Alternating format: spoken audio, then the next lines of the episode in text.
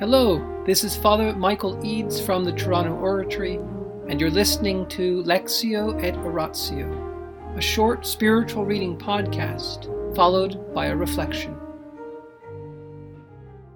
Mother Teresa, Come Be My Light, the Private Writings of the Saint of Calcutta, Chapter 6 To the Dark Holes, the Dream Realized. I go of my own free choice with the blessing of obedience. Mother Teresa. Section 1 For the glory of his name. With the Archbishop's consent, Mother Teresa was now free to take the next step toward fulfilling the call.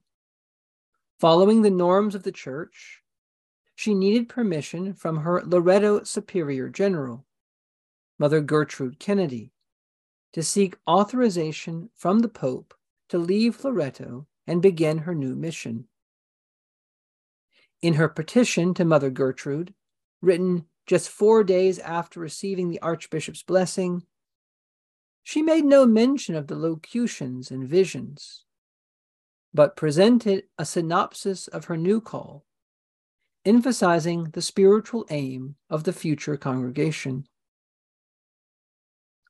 Loreto Convent, Entally, January 10th, 1948. My dearest Mother General, the matter of this letter is very sacred to me. Therefore, I beg you to keep the content of it a secret. I shall send Mother Provincial a copy of this letter in case you desire to communicate with her on this matter. Otherwise, I do not desire that any other nun should know of this. In September 1946, I went to Darjeeling for a holiday, and there also I made my eight days' retreat. On my return to Calcutta, I informed my spiritual father of the following that God wants me to give myself completely to Him in absolute poverty, to identify myself with the Indian girls in their lives of self sacrifice and immolation by tending the poor in the slums, the sick, the dying, the beggars in their dirty holes, and the little street children.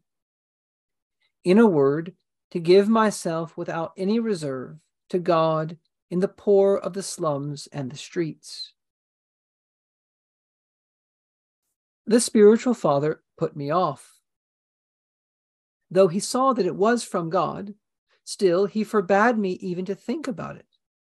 Often, very often, during the four months, I asked him to let me speak to his grace, but each time he refused until the 8th of January 1947, when he gave me permission to put the whole matter before His Grace. I did so in detail. His Grace kept it for a whole year. He prayed much to see the will of God. On January 6th, 1948, he came to say Mass here. And after which he told me, You may go ahead. He allowed me to write to you and tell you of the call. Now, dear Mother General, I desire to work out the plan in the best way for the glory of his name.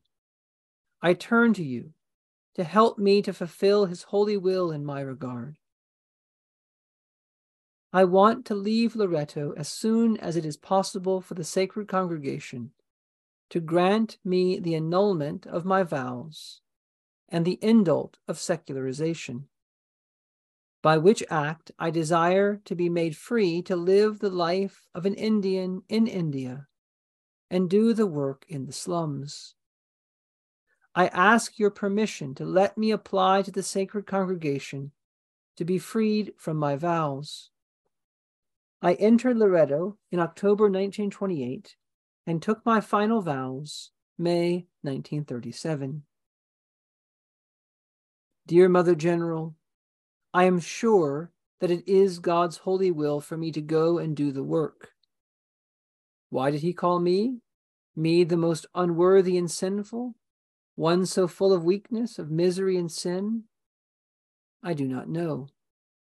There is nothing I can answer, but that his way is a mystery to me. I have prayed and prayed much over this, looked at it from every corner, and the answer remains the same to leave all and follow him deeper still, in that life of complete surrender and immolation for him and his poor. I know you will be anxious about me, but please do not keep me back from the path where he wants me to go. If you were in India, if you saw what I have seen for so many years, your heart too would long to make our Lord better known to the poor who suffer most terrible sufferings, and then also eternity in darkness, because there are no nuns to give them a helping hand in their own dark holes. Let me go, dear Mother General. I know I am one of your most unworthy children, but I trust you with the gift God has entrusted to me, and I am sure you will help me to do his will. Please do not prevent me from giving myself to him and his poor.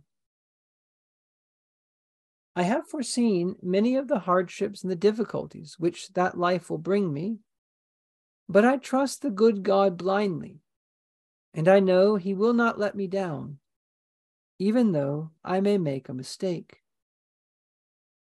As I told you before his grace, the Archbishop of Calcutta As I told you before, His Grace, the Archbishop of Calcutta, knows all, and to prevent any talk, I am sending this letter through him. Pray for me, dear Mother General. Please pray for me. And ask the dear old nuns at the Abbey to do the same for me. Your affectionate child in JC. Mother Teresa Bojaxhiu. The name of the Father, and of the Son, and of the Holy Spirit. Amen. Angels of God, our guardians dear, to whom God's love commits us here. Ever this day be at our side to light and guard, to rule and guide. Amen.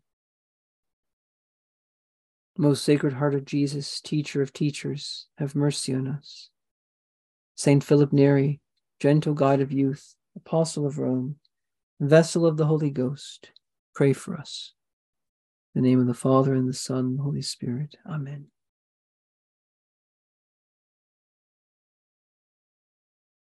Why does Mother Teresa send the letter through the Archbishop of Calcutta? Well, this is very prudent.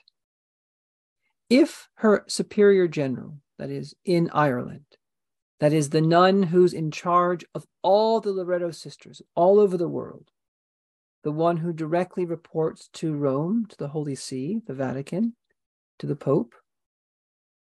If she had written to her directly, without any cover letter, without the recommendation of the Archbishop, the letter would be seen in a certain light by her superiors. And that light would be of a little bit of suspicion. Like, what is she saying? Is it really okay? Why is she doing this? What does it all mean? Has she lost her mind? All kinds of things would go through her head.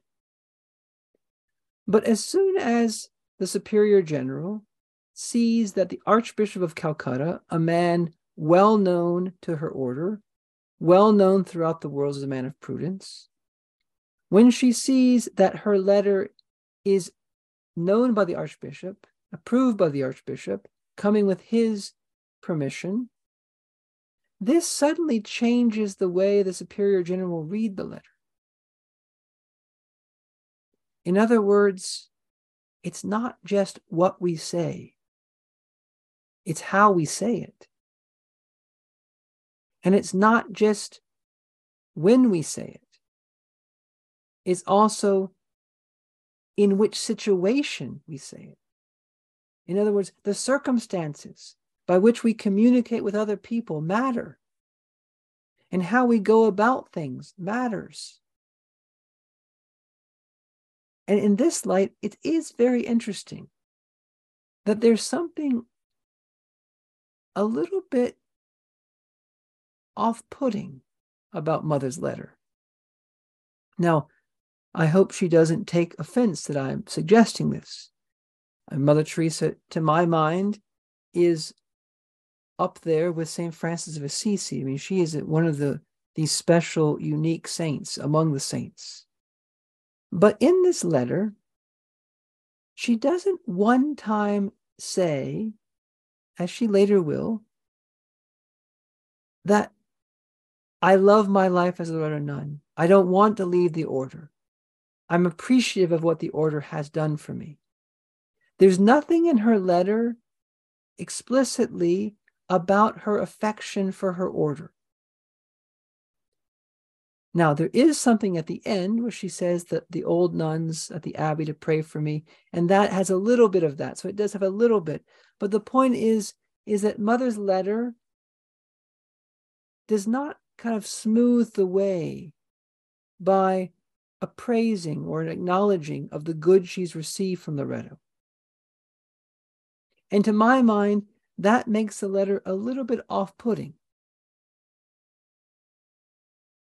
Now, why do I bring this up?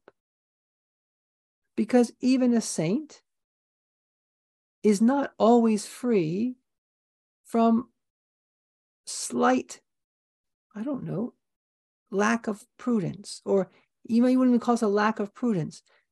The saints, they're not free from their environment, they're not free from their own upbringing. Saints are human beings, they're not machines. And so, therefore, even more is it necessary for her to send the letter through the Archbishop. Because even if there is something in the letter that the Superior General found a little bit off putting, the Superior General is going to see deep into the letter, especially because it comes with the approval of the Archbishop. So let us do two things tonight. Let us not fail to do good just because we're not perfect. Let us not let the perfect be the enemy of the good.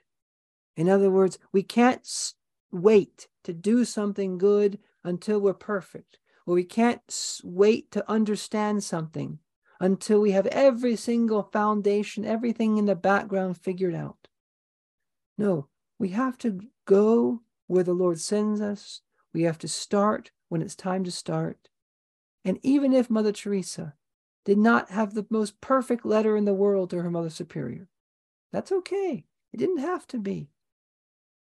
And in fact, maybe I'm wrong. Maybe there's nothing off putting about it. Maybe there's something off putting about the way I'm saying this. And that's fine. The point is, if we try to do some good, we're going to make a mistake here or there. The only way to make no mistakes is to do nothing. And that in itself is a mistake. So that's the first point. Let us not be afraid of making a little error here and there. And the second point, though, is let us try to be very compassionate with each other. Let us create environments in the church where people know they are loved, where people know that they are accepted, and therefore they will be unafraid to try things. Because if people are so afraid of being rejected, if people think they're always going to be scolded, if people are afraid of the reaction they're going to receive, then it'll be hard for them to make efforts at new things. In the name of the Father, and the Son, and the Holy Spirit, Amen.